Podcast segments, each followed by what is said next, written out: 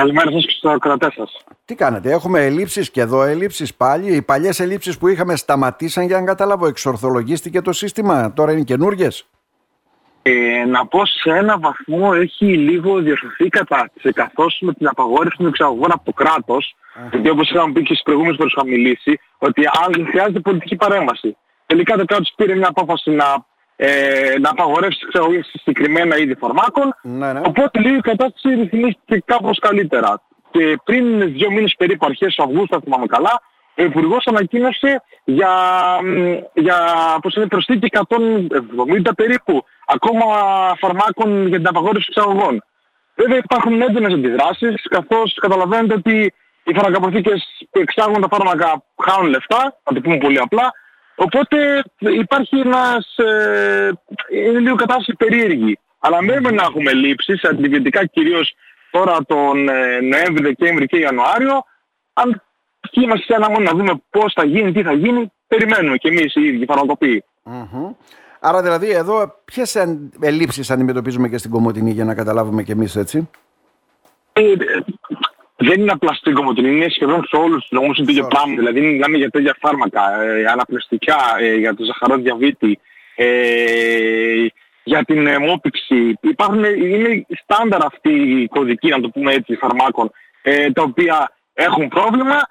Λίγο η κατάσταση έχει διορθωθεί, αλλά και πάλι είναι σχετικό αυτό. Γιατί η απαγόρευση εξαγωγών είναι για ένα συγκεκριμένο χρονικό διάστημα, ξέρετε. Δηλαδή ναι, καλά, δεν μπορεί να ε, είναι για 6 μήνες, ένα χρόνο, ας πούμε. Ναι, αλλά δεν είναι απαράβατη υποχρέωση και των αποθηκών αλλά και των φαρμακοβιομηχανιών να ε, καλύπτουν τη ζήτηση που υπάρχει στη χώρα πρώτα και μετά να κάνουν εξαγωγές ή όχι; Το πιο λογικό είναι αυτό που λέτε. Να. Το, και το πιο σωστό. Αλλά βλέπετε ότι υπάρχουν άλλα κανάλια, άλλοι τρόποι και καταφέρουν να εξάγουν τα φάρμακα στο εξωτερικό. Mm. Δηλαδή δυστυχώς η Ευρώπη έχει χωριστεί σε δύο ταχύτητες αυτό το θέμα. Είναι οι βόρειες χώρες οι οποίες τιμές των φαρμάκων είναι πενταπλάσεις και δεκαπλάσεις κάποιων από τον ε, φαρμάκων στην Ελλάδα τη τιμή και είμαστε εμείς οι νότιες χώρες οι οποίες έχουμε φάρμακα 2-3 ευρώ και όπως είπα πριν πάτε στο εξωτερικό, σε Γερμανία, σε Ολλανδία, σε σκανδιναβικές χώρες, το ίδιο φάρμακο έχει 15, 20, 30 ευρώ. Άρα συμφέρει, συμφέρει την εταιρεία να το εξάγει. Ναι. Συμφέρει την εταιρεία να το εξάγει, έτσι δεν είναι ξεκάθαρο αυτό. Άρα... Ε, ναι, γιατί είναι κερδοσκοπική επιχείρηση. Αυτός είναι ο σκοπός της. Γι' αυτό χρειάζεται και πολιτική παρέμβαση. Ναι. Άρα, Τώρα θα δηλαδή... δούμε. Ελπίζουμε τα, τα μέτρα να συνεχιστούν, να προσθεθούν και άλλα φάρμακα για να μπορέσει να υπάρχει διαχείριση των ελλείψεων. Άρα δηλαδή πάλι μόνο με απαγορεύσεις των εξαγωγών μπορεί να λυθεί αυτό το ζήτημα συγκεκριμένα. Δυστυχώς ναι. Δυστυχώς ναι είναι μια ε, πρόορη λύση, αλλά είναι μια λύση που έχει κάποιο μικρό αποτέλεσμα. Άρα, στην αναμονή. Θα, θα δούμε. Είμαστε επιφυλακτικοί, να ξέρετε. Δηλαδή, το λέμε ότι είναι λίγη καλύτερη κατάσταση, αλλά είμαστε πάντα επιφυλακτικοί.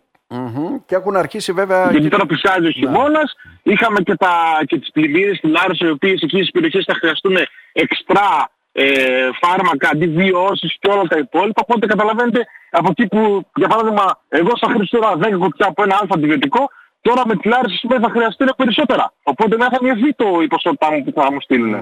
Mm, Έχουμε και αυτά τα προβλήματα τώρα. Μάλιστα. Ε, πρόεδρε, στην αναμονή δηλαδή. Να δούμε τι αποφάσεις θα πάρει η πολιτεία έτσι για να εξορθολογήσει, να ισορροπήσει πάλι το σύστημα από ό,τι καταλάβαμε. Ακριβώς, ακριβώς. Ναι. Αναγκαστικά ναι.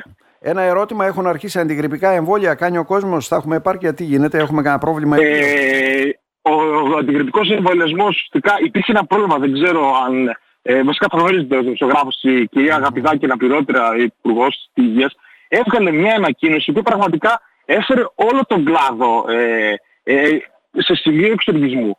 Δηλαδή, λέει, βγήκε μια μέρα η κυρία Αγαπηδάκη και λέει ότι τα, τα, τα εμβόλια δίνονται μόνο με συνταγή γιατρού. Και τι ρωτάμε τώρα. Εμείς δεν κάνουμε τη δουλειά των γιατρών, εμείς δεν είμαστε γιατροί. Αλλά ο αντικριτικός συμβολής το κάνει, το κάναμε χρόνια τώρα στα φαρμακεία, συνεχίζει να το κάνουμε. Ήρθε το ΣΥΡΙΖΑ ε, επέτρεψε ένα συγκεκριμένο τρόπο να γίνεται το αντιδραστικό συμβόλαιο στα φαρμακεία. Το συνέχισε τη Νέα Δημοκρατία, λειτουργούσε αυτός ο τρόπος ε, των εμβολίων και τέθηκε τώρα κύριε Αγαπητά και ήρθε τα μέρα να μας πει ότι δεν θα γίνεται έτσι.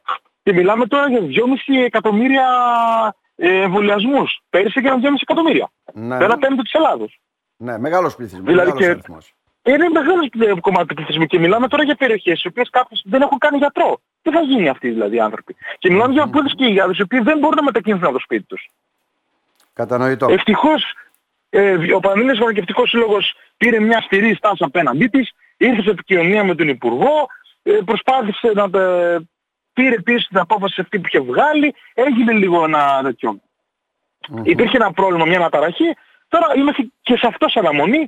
Απλά θα πούμε στις συνέσεις μας ότι και στον κόσμο ότι ο αντικριτικός εμβολιασμός ξεκινάει από, καλό είναι από τέλειο Οκτωβρίου μέχρι και μέσα ε, Νοεμβρίου. Ναι, ναι. Ε, έχουν αρχίσει να έρχονται τα εμβόλια.